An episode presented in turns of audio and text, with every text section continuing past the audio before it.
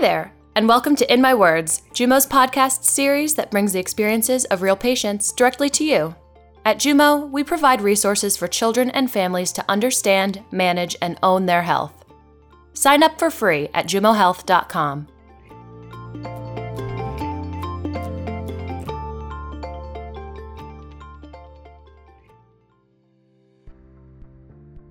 Hi there, this is Christy in Melbourne, Australia. Here we are for our fifth episode on multiple sclerosis.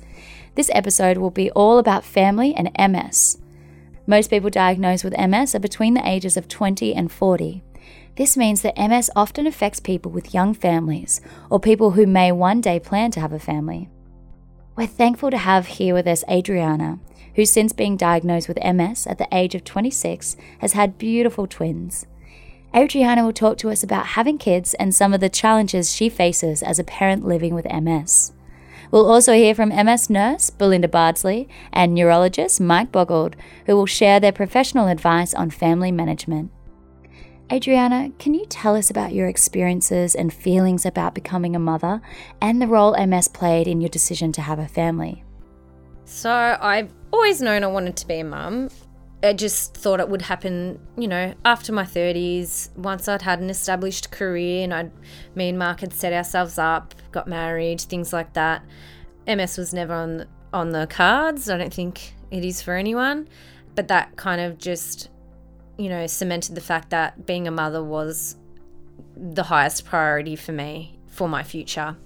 So, with that in the back of my mind, I tried to do everything in my power to you know, become a healthy person because before my diagnosis, I wouldn't say I was very healthy. So, those things, I did that because that was what I wanted to do. Having my children was a difficult thing in itself, unrelated to MS. We had some issues falling pregnant, and that in turn impacted my mental state of mind. But again, like anything that happens to me now, I, I just worked through it, had a great team of doctors, did what I had to to get back on track with everything.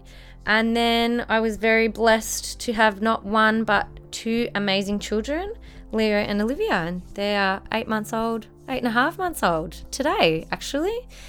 And they're just the best. And I honestly could not imagine my life without them. And if I had to do what I did all over again, I'd do it in a heartbeat because it was worth it. My priority is to do even more in my power and put more effort into my health. Firstly, to you know, to stay as well as I can, but secondly, I want to instill that in my kids at an early age. You know that being a healthy person or living that kind of lifestyle is important, and just to show them that because eventually they will know that mum has MS, but just to know that, you know, never to give up. I think that's important to show them how to move through life, never giving up. And if they're faced with challenges, then there's ways to overcome it. Having MS itself was never an issue in falling pregnant or fertility and things like that. It was more so managing pregnancy and managing motherhood with your illness my fear was, oh, what if I'm too tired? Like, how do you, when you've got kids, how do you just go and have a sleep? Like, it's really hard. But we make it work. Like, I do ask for more help and things like that. So we manage it quite well.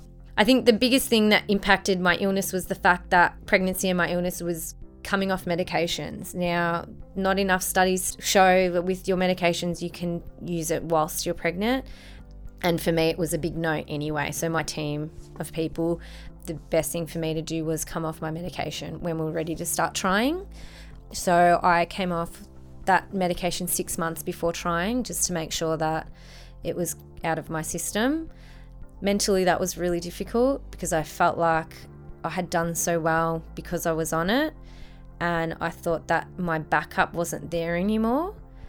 I was off it for a lot longer than what we had hoped, and that's because we experienced some fertility issues unrelated to MS.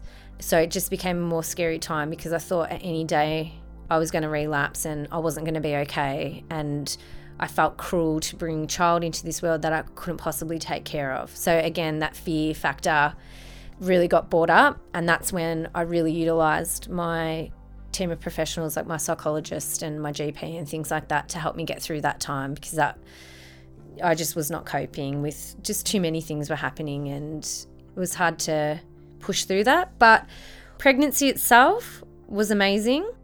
I at the time just thought I had stayed the same. It wasn't until after I had the kids that I realized some of my symptoms actually improved while I was pregnant. So the sensation of touch and things like that actually lessened. So my lack of sensation lessened during my pregnancy, but once I had the kids, it went back to normal. It didn't get worse, it just went back to normal. So it wasn't a big enough risk for me to say, no, don't have kids.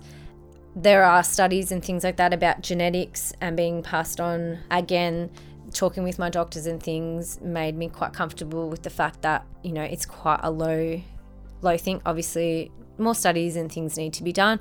But, you know, we decided that, again, it was such a low, low risk, low impact thing that we decided to start a family. Yeah. I'm glad we did because they're perfect. Yeah. Thank you, Adriana. Congratulations on becoming a mum to your beautiful twins. Whether or not to start a family is a big decision. Let's hear Dr. Boggild and Belinda's clinical perspectives on family planning, MS, and pregnancy.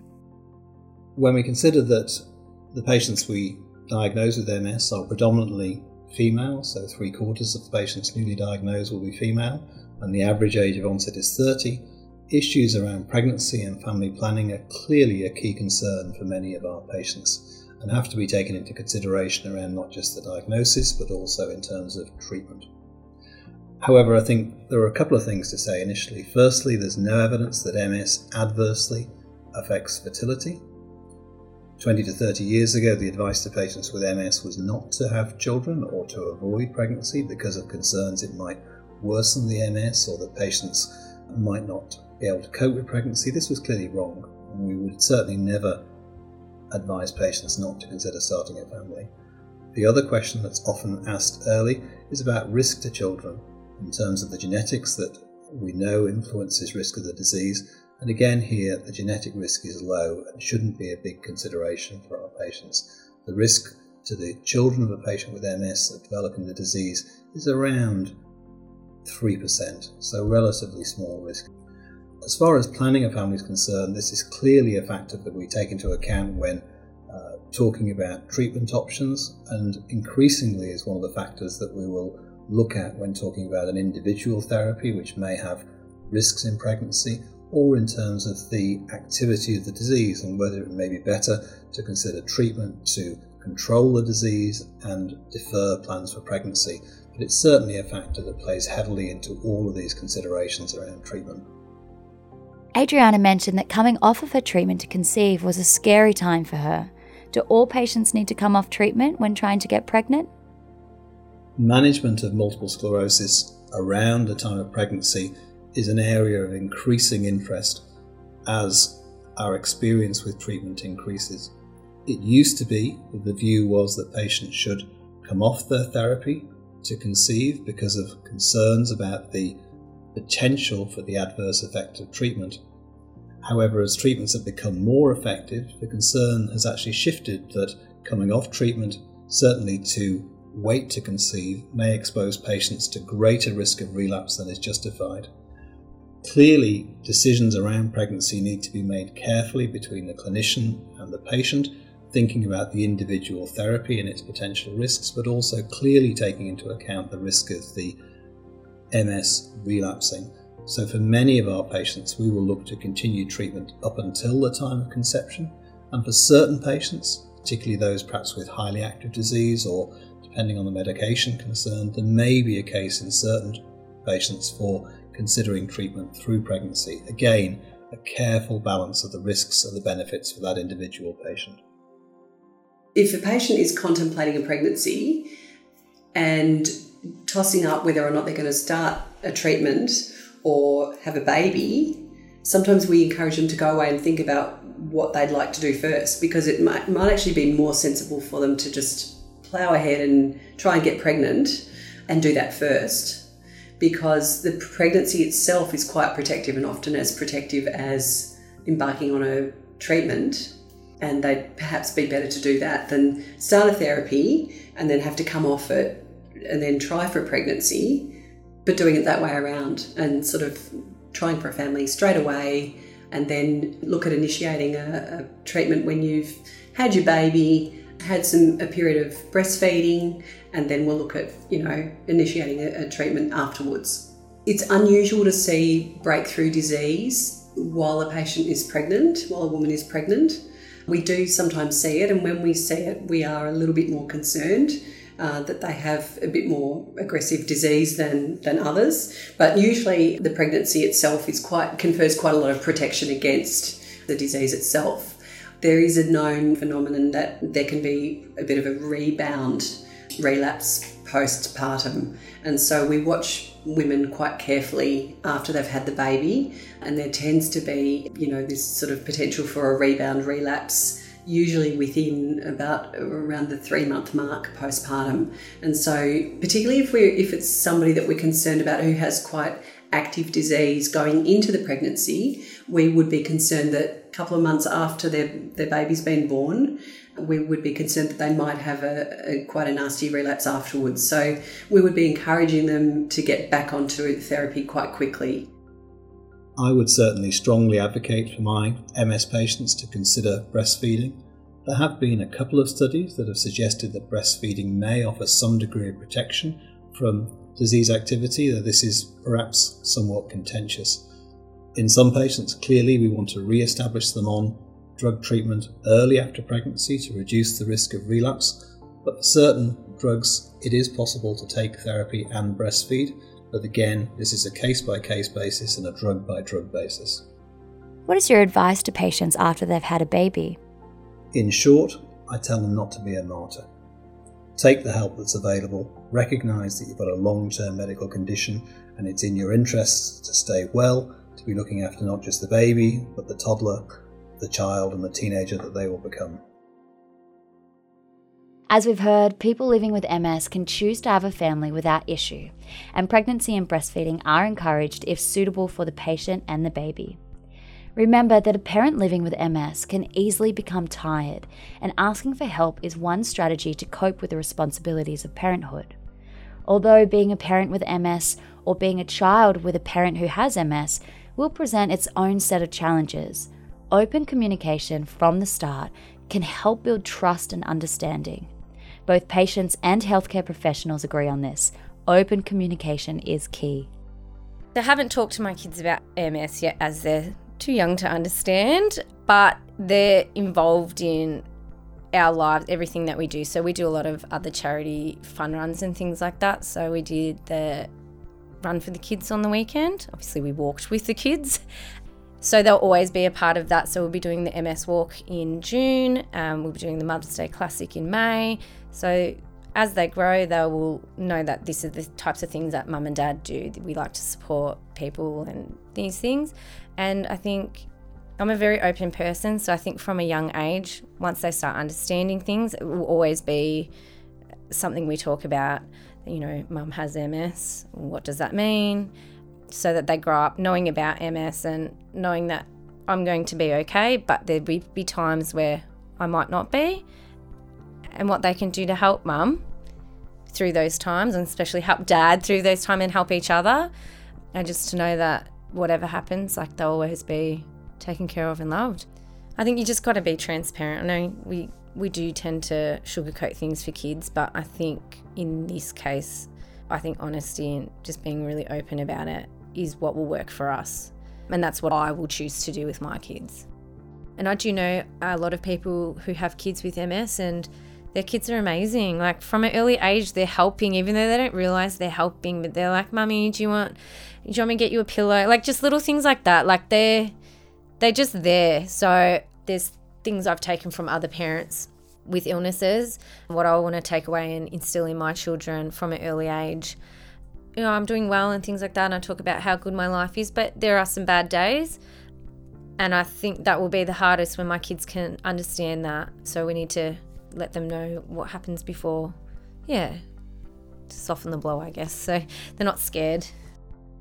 So I think, you know, for a very young child, you want to explain that mum or dad is likely to feel a bit tired and maybe a bit extra tired and maybe a bit more tired than other kids' parents and might need a bit more of a rest. And I, but I'm all for being open about it because it's a diagnosis that has a name, and I think the kids need to know what the name is. And I think it's reasonable if the kids talk to other kids about what their mum or dad has. And I also think that the school, you know, the teachers probably need to know, but in very simple terms. And I think as an MS nurse, I would be happy to go to that patient's child's school or a workplace or whatever and sort of explain in terms that they would understand so that they could sort of support that child as well to understand why that kid's parent was extra tired or needed a walking stick or couldn't go to some of the functions at the school or whatever. But I am very much an advocate for having openness in the household. And otherwise, I think kids can be really frightened and scared and confused about what on earth is going on. And I think they're way more intuitive than I think people give them credit for. There's the issue of when to tell a child. At what age is it reasonable? And again, this is going to vary from family to family, and individuals will have a clear view on this. But I think whether it be around families, friends, employers. It's about openness and being prepared to talk about the issues that MS presents and the challenges it presents and finding ways to work around them. Even with open communication, there will be issues that come up for parents with MS raising children. Fatigue is a common symptom that often limits the ability of a parent with MS to do things. Adriana, looking to the future, do you have any concerns when it comes to raising your family? So, looking to the future, you know, I know we're going to experience some difficult times. I guess when the kids understand more and they see that, you know, mum does have some bad days where, you know, I'm going to lie, there's days where I physically can't do much at all. Like I find it really difficult to move my arms and legs because I'm so tired. Those days will be hard for them to see. It's really difficult for my family to see and my husband to see me like that. It's really difficult for my friends to see me like that. So I can just imagine how hard that would be on my children. But we just need to, you know, teach them before they're able to visualize me being unwell, you know, that that's what could happen to mum and it's okay. Like, I'm fine. I just need one day to get over that. I think just, yeah, be really transparent. I know they're children, but they're not stupid. And the more we teach them earlier on, the more they adapt and they learn you know, I might not always be able to, you know, take them here, there, and everywhere, like things like that. I might not be able to have like their friends over and they have sleepovers and things because I might need my rest. I might have to cancel things last minute because I'm not well enough to to do it, like family holidays or parties and things. Like, you know, I know they're not big deal things, but to a child they are, and you know, telling them that they can't do something because of me, that will just break my heart. So, you know, I don't know when they have kids if I'm going to be well enough to look after them, like, say, my mum looks after my kids. You know, like, I do worry about my future. It's only normal, but, you know, that's why I just try and make the most of what I have now. And I even, you know, that's just speaking me as a parent with MS, but I'm sure parents, every parent feels the same. Like you worry if you're always going to be there for your child, you know. And but in saying that, anything could happen to any of us tomorrow. So that's why if I can be in control of the things that I can be in control of, I will be in control of those because I feel like I've helped myself in those aspects. And if anything else is going to happen to me, then I've done what I can in everything else.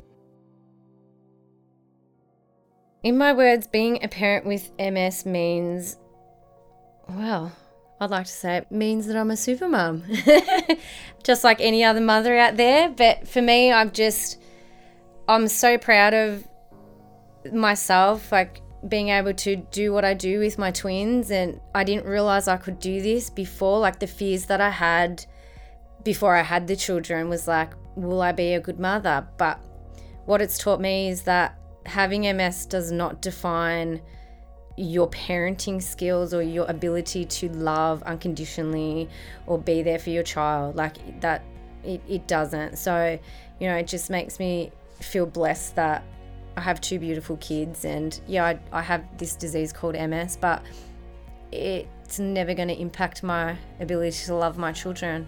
And I'm glad that I didn't listen to the doubts in my mind and not have children because, um, yeah, my life is just so much better having them. Like it's changed my outlook on life. Like I thought that I was just going to have this one big thing in my life and it was going to be MS. And yes, I've done some amazing things with it. Um, I've met incredible people. I've raised, you know, a big chunk of money for MS. But this is something that I don't think my life would have been complete if I didn't have. So being a parent with MS does mean that there's some things I may not be able to do with my kids, but I will try my very best to always be there, love them, support them, and make sure they have the best life possible. And it's making me put more effort into all those other aspects of my life so that I can enjoy a very long and happy, healthy life with my family. Thank you, Adriana, for sharing with us what being a parent with MS means to you. We'd also like to thank MS nurse Belinda Bardsley and neurologist Mike Boggild for their valuable insight on planning and managing family life. Raising a family can be wonderful and fulfilling, but also demanding and trying at times, especially for a parent living with MS. Open communication with your children from a young age can help them understand and learn what MS means for them, for you, and for your family. Throughout the past five In My Words episodes on multiple sclerosis, we've learned a lot about MS. We've heard how MS can have a huge impact on one's life, but that treatment and supportive therapies can help a person with MS control their disease and manage their symptoms. We've also seen how positive lifestyle changes can make a big difference in how well a person with MS lives, and that no matter whether one has MS or not, family and raising children can be a treasured part of life. We'd like to say a big thank you to Adriana for opening up her world to us, giving us a glimpse into her life since being diagnosed with MS, and sharing her approach to living a healthy and happy life. Her stories and advice, I'm sure, have resonated not only with people with MS, but with all our listeners. Even in the face of diagnosis like MS, Adriana was able to overcome, with the support of her family, friends, and healthcare team, her denial, anger, and fears, and adapt to living her life with MS as healthily as possible and with positivity and love. Adriana has found meaning in her family and in supporting other people living with MS, and she is a wonderful example of how one can surmount the challenges of living with MS to see the good and beauty in life. We're grateful for having the privilege of speaking with MS nurse Belinda Bardsley, who shared with us valuable information and advice on being diagnosed with MS and living well. And thank you, Dr. Mike Boggild, for your time, for helping us understand MS from the medical perspective, and for sharing your insight and guidance on treatments and healthy living with MS. Finally, we'd like to thank our listeners for tuning in. We produce this podcast using excerpts from interviews with Adriana, Belinda Bardsley, and Dr. Mike Boggild. You can also watch a day in the life of Adriana in her In My Shoes video. The link to the video can be found in the show notes. This episode has kindly been supported by MS Australia and sponsored by Roche Pharmaceuticals Australia, material number 37562681 and prepared in May 2018.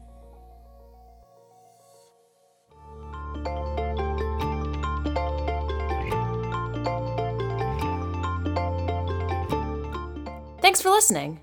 Interested in hearing something special? Or want us to help share your story? Reach out to us. We'd love to hear from you. See you next time. The health information contained in this podcast is provided for educational purposes only and is not intended to replace discussions with a healthcare provider.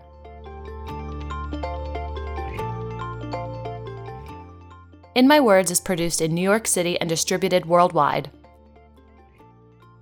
In My Words, a Jumo production.